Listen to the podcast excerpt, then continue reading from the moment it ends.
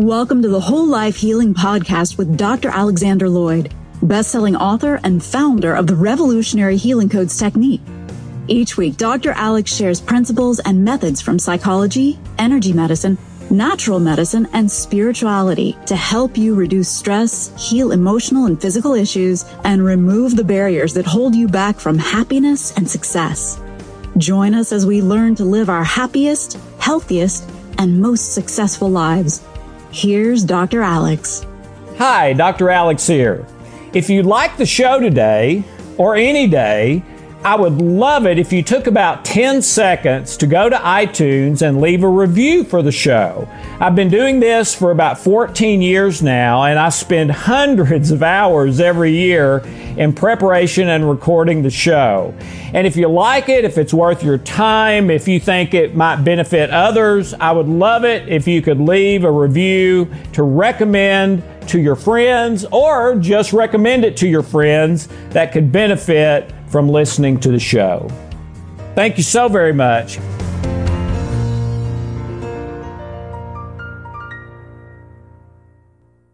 Since we are going to be talking about issues of health and well being, we wanted to make sure that you understand that this information is not intended to cure or heal anything. Everything in the presentations is the opinion of Alex Loyd. You should always check with a licensed healthcare provider about any specific health concern you may have.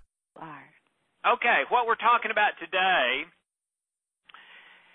is one of the spiritual laws that absolutely ate my lunch for the first 28 years of my life. Okay? Um, most of you know I was raised in a rather strict religious setting. Um, I would I would even go so far as to say the religious setting was not only strict, it was mean and harsh. Now, my parents were not mean and harsh, and I think that if something saved me, that's what saved me. Is my parents were not mean and harsh. They were very kind and loving. And my parents also were not as strict. They were pretty strict, but they were not as strict as the religious environment and teachings that I grew up in. So if if there's something that you know made it not as bad for me, that was it. But nevertheless, uh, this one ate my lunch because I grew up in a in a paradigm where you constantly keep score. Okay, you've got this gigantic uh, blackboard in your mind. At least, at least this is how I grew up, and and my wife too, Hope, and uh, almost every other person I grew up with who I've talked to about this, they did the same thing.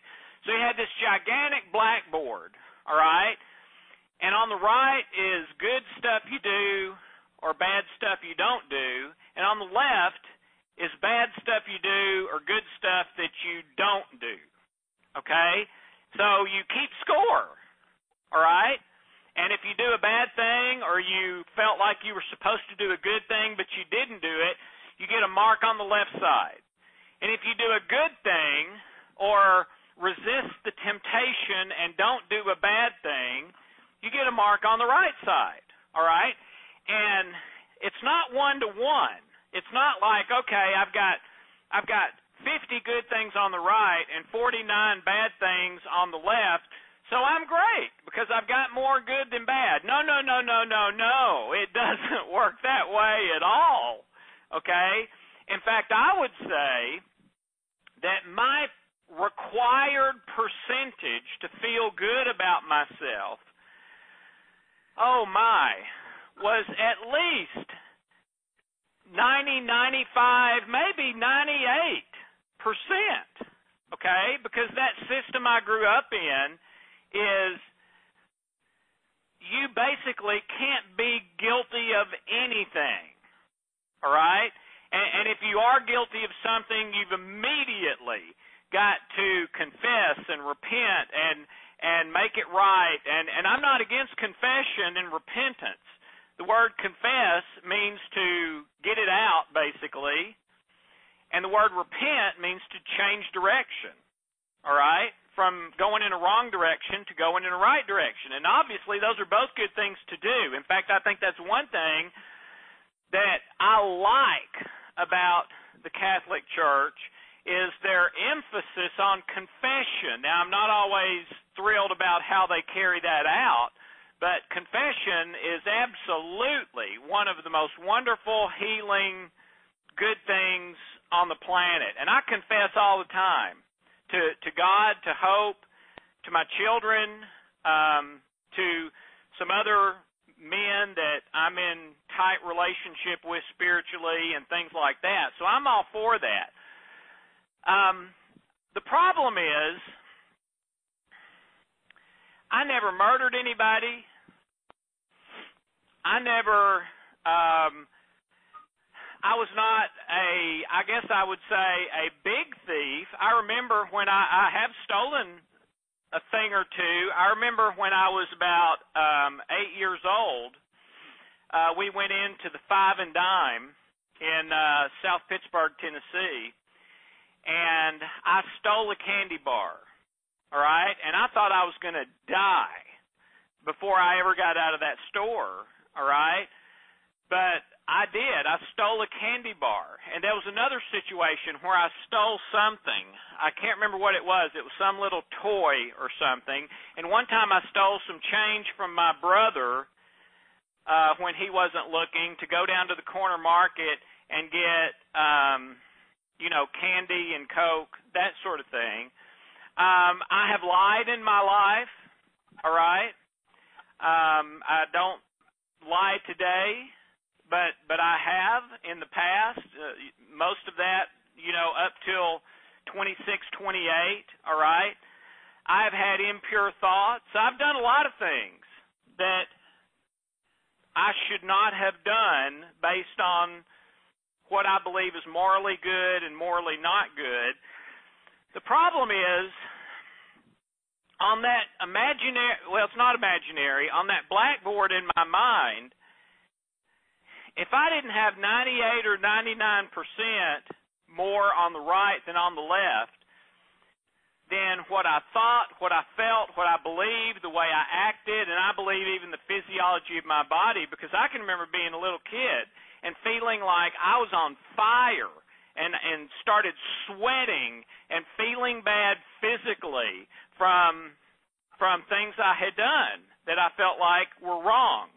All right? So it wasn't just a mental thing. It it turned physical too. And so I felt like if I didn't have 98 99% good, 1 or 2% bad, that I was sunk. I was going to hell. No two ways about it. I was a bad person. I was I didn't measure up. I was guilty. I felt ashamed. Uh, I felt rejected. I did not feel love, joy, and peace. I felt uh, what's in it for me. I felt uh, hopelessness, helplessness, sadness. I felt anger, frustration. I felt unhealthy control to try to control my circumstances and do it right next time, or there was also a period of my life where I just kind of gave up. No way I can do it right. I've been trying for years, can't do it right, all right? And then outside of the 95, 98, 99% required to feel good about myself, if there is any big thing, and big is relative, all right, subjective even, if there is any big thing on the left side in the way I grew up, it almost doesn't matter what I do from now on. I'm I'm dead. I've blown it. Okay? I'm toast. However you want to think of it. Okay? And and even if I pray, even if I even if I do confess and repent, it doesn't matter. All right? And so then when you add to that generation after generation after generation after generation, going back into my ancestry of all of their junk that gets transferred to me, and and and um, uh, I've been teaching this for years, and for many years, people threw metaphorical rocks at me saying, We have no evidence at all that these trauma memories uh, are passed down from generation to generation. And then in the last year, front page headline news, new research study, memories, and especially trauma memories, are passed down in the sperm. They are passed down from generation to generation. We now have proof they will also prove in the future that they're passed down through the egg. They just hadn't done that study yet, but they will, and they and and I believe with all my heart that's what we'll find. So I've not only got my paradigm from the teaching I heard from the church, the parents, whatever, I've got hundreds of years throughout my ancestry, which would include all kinds of wars, it would it might include the Inquisition in Europe because all of my ancestry comes from Europe. I just got back from Europe a little while ago and every city I go to when you take the city tour and stuff by by and large the worst thing that ever happened in that city to people was from people who claimed to be Christians and and claim to and and they did it in God's name, in Jesus' name, and they tortured people and killed people and and cut them into pieces and spread the pieces all around the city and unbelievable things like that. Now, uh, obviously the the uh, Hitler was also a big evil in those cities and those kind of things, but in every city I went to, that was one of the top two or three issues as far as tragedies and terrible things and atrocities. Today, they would be um, um, crimes against humanity. People would go to jail or, or be hung, and and and uh, and a lot of that is in my ancestry. Okay, so I know there's a great chance my ancestors had that blackboard in their mind too, only it was much more tangible to them because they literally might be physically killed because of that stuff. Okay? So, how do we deal with that? No matter what you have done in the past, or your ancestors, your parents, anybody else, that is not who you are. Who you are is who you were originally made and created to be. And I go to ancient manuscripts that say that you were created with a spirit of power, love, and a sound mind. Power, love, and a sound mind. That you were created out of love for the purpose of love. All right? That is who and what you are. And I don't care what you've done. Okay? By and large, the mess ups you've had in your life are for you to learn from. We learn from pain, we learn from from negative things happening to us. Uh, and, and in a lot of situations, we learn things and lessons from that that we may not learn any other way in our life. So, by and large, those things on the left side of that blackboard are for learning and growing. Yes, if you need to make something right, absolutely make it right. All right? And, and nothing can take the place of that. But that is not who and what you are. It is in you, but it's not you the great majority of people that I've met in my life, including me for the first 28 years of my life, including Hope, my wife, uh, in some ways, she even more than me, the majority of people that I have met and talked to either live in the past or the future most of the time.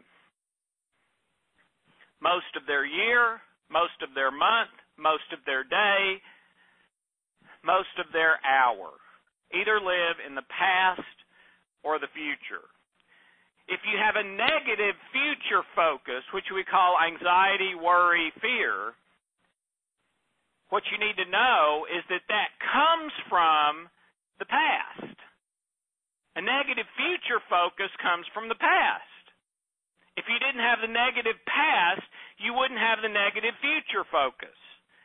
Well, the problem with all of this is that you can only be happy, content, fulfilled, healthy, and successful in the present. All right? Unless unless you're, you know, schizophrenic and living in fantasy land and and and by the way, schizophrenics aren't really happy, even the ones that seem to be. They're they're in my opinion, they're living and believing a lie. Okay? They just don't know it. But you can only be happy, content, fulfilled long term living in the present. And very few people that I've met live in the present. Maybe maybe a few minutes a day, here and there, when everything in their circumstances is exactly the way they want it, which tends to happen a few times for almost everybody during their lifetime. But for most people, that's the only time they live in the present. When when there's nothing bugging them everything they can think of in their life is going pretty doggone good. Right? Well, of course, the issue with that is that is not going to be your life experience most of the time. Most of the time, there's going to be something in your life circumstances that is not the way you want it.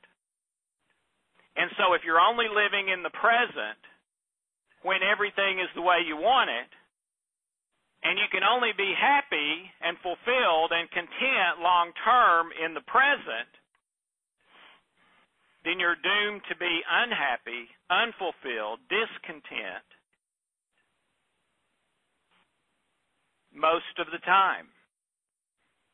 And that's the case for most of the people that I talk with.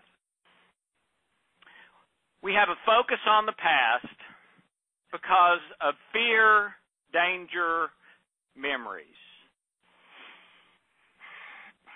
The example I've used for years, and I think it's a decent one because it's simple, and, and in, in my experience, the best examples are simple, is the two people in rush hour traffic right beside each other. One's going into road rage, one's cool as cucumber happy, singing along with the radio, laughing, talking to somebody on the phone. They know they're in traffic. They know they're in bumper to bumper traffic. They know there's a wreck. They know that they're going to be delayed. But that circumstance does not negatively affect them. Why? Because they don't have a fear danger memory in their past that is somehow related to being in that rush hour traffic. The person going into road rage, if you ask them intellectually, hey, do you realize that this rush hour traffic is not a life threatening situation to you?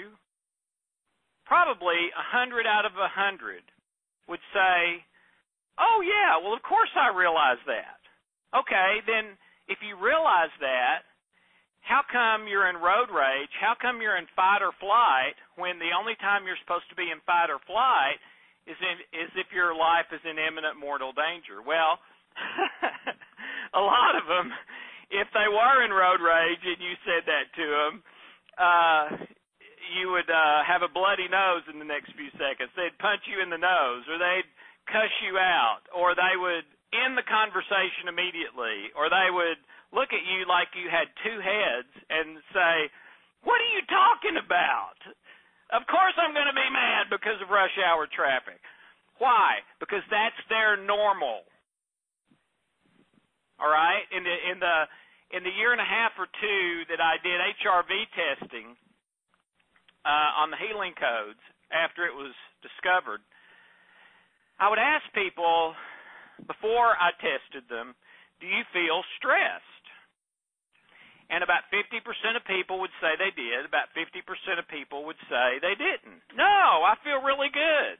It's Saturday. I don't have to go to work. I'm here with my children and my wife. We're healthy. Uh, my job is going pretty good. We're getting ready to get some lunch or ice cream or whatever. No, I'm not stressed. I feel really good. Hook them up to the HRV. Over 90% of the people who said they were not stressed were in clinical stress, and some of them in severe clinical stress. The kind of clinical stress that a doctor would look at and say, you got to change something or something's going to break, and it's not going to be too long. So, why did they say they weren't stressed? Because they're used to it. It is their normal. Just like the guy going into road rage, and if you questioned him about it, he would act like you were crazy. Well, doesn't it? All these stupid people, stupid drivers, stupid policemen. I mean, that's the kind of language that person might use. Okay, or or they would just say, "Yeah, I don't know. I, I don't know why I do this, but I can't help it." All right. Well, it is coming from memories from the past, either yours or in your ancestry, that are fear, danger memories that your spiritual heart or unconscious mind is deciding in some way are related to your current situation, meaning the traffic. Heal the memory and the road rage is gone with no effort at all. You don't have to try not to be in road rage. You couldn't go into road rage now if you had to. Because you don't have that programming anymore. You have a new default. All right? A new normal in a good way.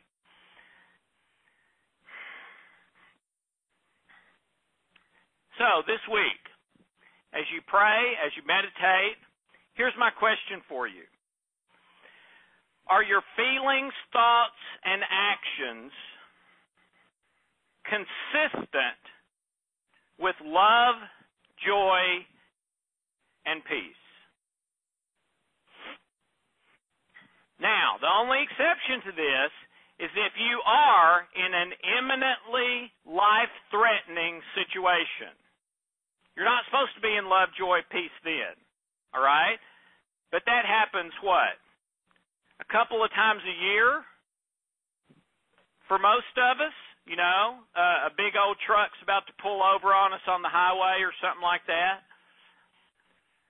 The rest of the year, we're not in life threatening situations.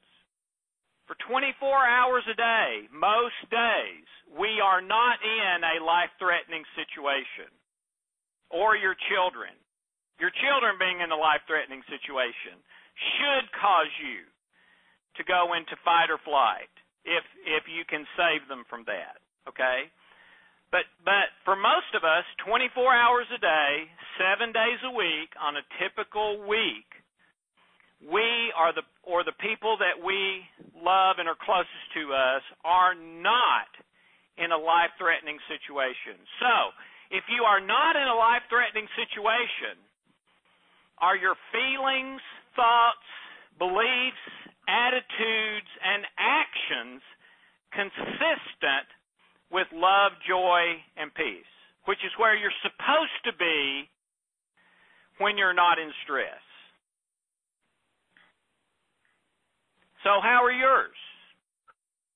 Are yours consistent with love, joy, and peace? You know what I would do? I would get I would get a little notebook, and for two or three days, maybe a week, I would keep a chart or or just make notes and say, okay, eight o'clock in the morning, love, joy, and peace or not. Nine o'clock in the morning, love, joy, and peace or not. Okay, going to work, answering emails, love, joy, and peace or fear, anxiety, worry, anger, frustration, what's in it for me, which one? All right? And it may not be all of them. It may be you may have joy, but still you're in what's in it for me. Although that's unusual. They typically go together, but it's not impossible. So I would keep track of that and say, okay, am I from from a hundred percent fight or flight, fear, road rage, anxiety, worry, fear, anger, to hundred percent love, joy, and peace, where are you overall in general? Are you 60% love, joy, peace, 40% fear, anxiety, worry, etc.? Where is that for you? And then about different roles in your life, work, parents, maybe it's different with different children even. All right? Your spouse, yourself, your relationship with God, um, every role you can think of in your life, neighbor, friend, and and it will vary with different friends. Okay, with some friends you'll feel more love, joy, peace. With some you'll feel more fear, anxiety, sadness, anger. Okay? So which is it for you? And then what you find there, the places that you find the fear, anxiety, anger, etc., get out the codes, get out the master key, heal those issues.